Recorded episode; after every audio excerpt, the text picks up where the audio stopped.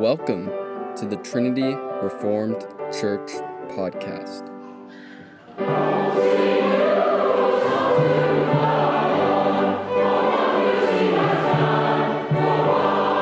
White Man's Backlash, as read by the author, Jason Jerry.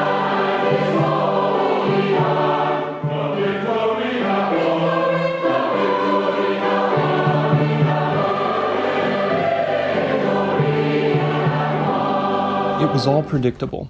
The whole mise en scene of Black Lives Matter and the woke propaganda invited the not altogether worthy spectacle of the inevitable backlash, virtually creating the racism it claims to stand against. The overreaction makes different claims.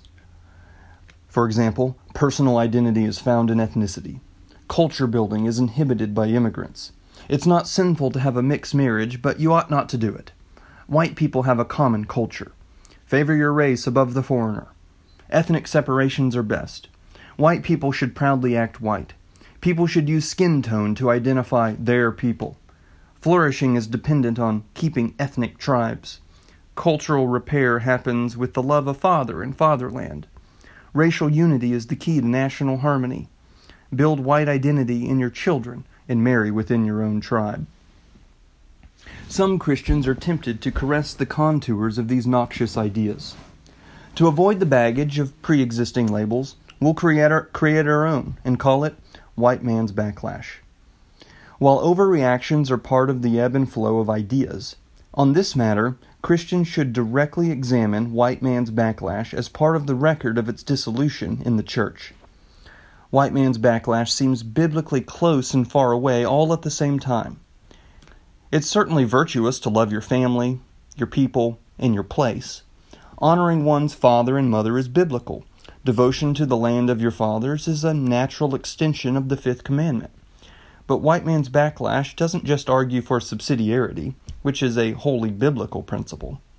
White man's backlash inclines toward race based loyalties, which is antithetical to a gospel that has torn down all racial divisions of hostility. Such things distort Scripture and reek of vainglory, which is not only sinful, but actively opposed by God. Paul scolded the Corinthians for their factions and berated Peter for not eating with Gentiles. It's precisely when an idea frees itself from the immediate governance of the Word of God that theology transforms into an ideology, which means the person transforms from a theologian to an ideologue. An ideologue plucks a concept and absolutizes it, failing to see, in this case, that the entire Word of God is coextensive. Ideologues fail because they require only a very particular embodiment of a biblical concept that, in reality, has diffuse application. The Bible has quite a lot to say on why God's people shouldn't sort themselves based on ethnicity. Boaz, a landowner from the tribe of Judah, married Ruth, a Moabite. Salmon, an ancestor of David, married Rahab, a prostitute from Jericho, who feared Israel's God. Bathsheba, the Israelite, married Uriah, a Hittite, who fought for Israel. In the logic of race based loyalty, none of these marriages or cross national allegiances would be allowed. Ruth, for example, would have been returned to Moab, returned to her kind, and Rahab would have stood with her compatriots rather than with God. Yet each is mentioned in Jesus' genealogy to emphasize that Jesus is the son of Abraham, who has come to save not just Jews, but all those who have the faith of Abraham. it's the kinship of faith rather than genes that unites God's people. Israel was commanded to not wrong a sojourner or oppress him, for you were sojourners in the land of Egypt. Deuteronomy 22:21. And they were commanded, You shall not oppress a sojourner. You know the heart of a sojourner, for you were sojourners in the land of Egypt. Deuteronomy 23:9. Jesus declared that those that do the will of God are his true family. He also taught his disciples that their love and devotion to Christ must be more than their love for parents and sisters. So, while it is true that Christians have certain creational responsibilities because of their family and nation, those are subservient to the ecclesiastical and heavenly responsibilities, where it doesn't matter if you are Greek or Jew, because you are united not by the blood of kinship, but the blood of Christ. Acts 17:26 has been clumsily used for centuries to justify enforcing racial partitions. It reads, quote, And he made from one man every nation of mankind to live on all the face of the earth, having determined allotted periods and the boundaries of their dwelling place. The mistake is to assume this means that the boundaries of nations are changeless and inert. The point is something very different. As F. F. Bruce explains, quote, The creator of all things in general is the creator of mankind in particular. The Athenians might pride themselves on being autochthonous, sprung from the soil of their native Attica. But this pride was ill founded. All mankind was one in origin, all created by God, and all descended from one common ancestor. Paul is rebuking the ethnic loyalties prevalent in Greece, reminding them that God's creative prerogative was to make a barbarian, Scythian, slave, and free all from one blood Christ's blood.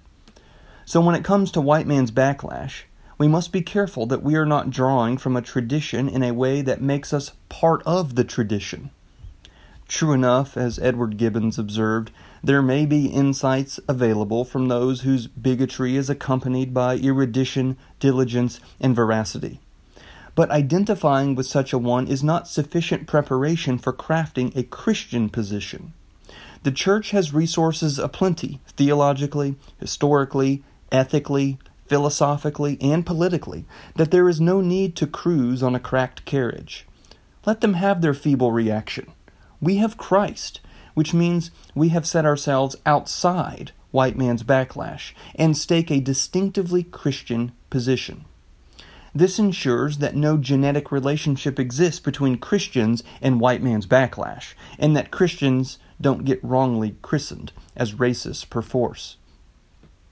To call white man's backlash an overreaction is not to say it was thought up on the morning after George Floyd's death. White Man's Backlash is a contextualized recovery of some of the most nuanced elements in the grievous history of racialist thought. While it's possible to partially reject and partially recover an idea, that's not what's happening when Christians hashtag white boy summer, which signals implicit faith in the whole, whether intentional or not.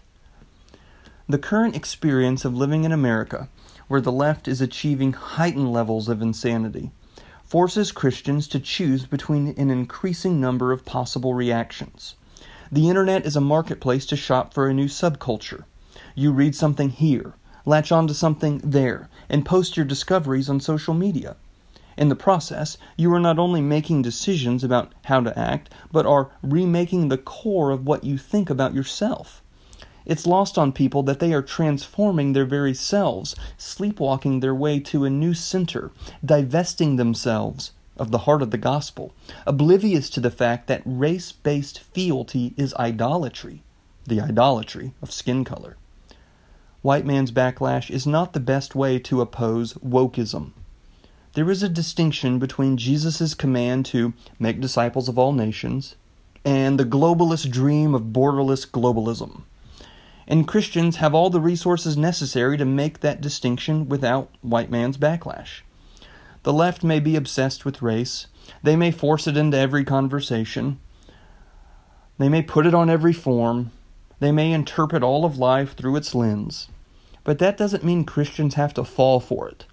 We can speak clear and honest truth about the race hustlers, but we must demarcate the right areas. Just as it's a mistake to artificially diversify the church to match the local demographics, it's also a mistake to have a garrison mentality with the group based on the amount of melanin in the skin. And of course, garrisons these days are identified on the internet with hashtags. The great danger is that white man's backlash will unwittingly lead to a frontal lobotomy, where the person cannot remember the heart of the gospel, namely, that the gospel doesn't work like white man's backlash, and thankfully so, since the grace of God goes far beyond the border of Israel. Jesus' blood is thicker than blood. White man's backlash is not the recovery of the raw vitality of nature. it's the burial of the gospel. You could water the flowers with a jug of water that has only several drops of herbicide in it, and they might survive. But why risk it when you could sprinkle them with pure water? Thanks for listening. If you want to find out more, check out our website at trinityreformedkirk.com. That's trinityreformedkirk.com.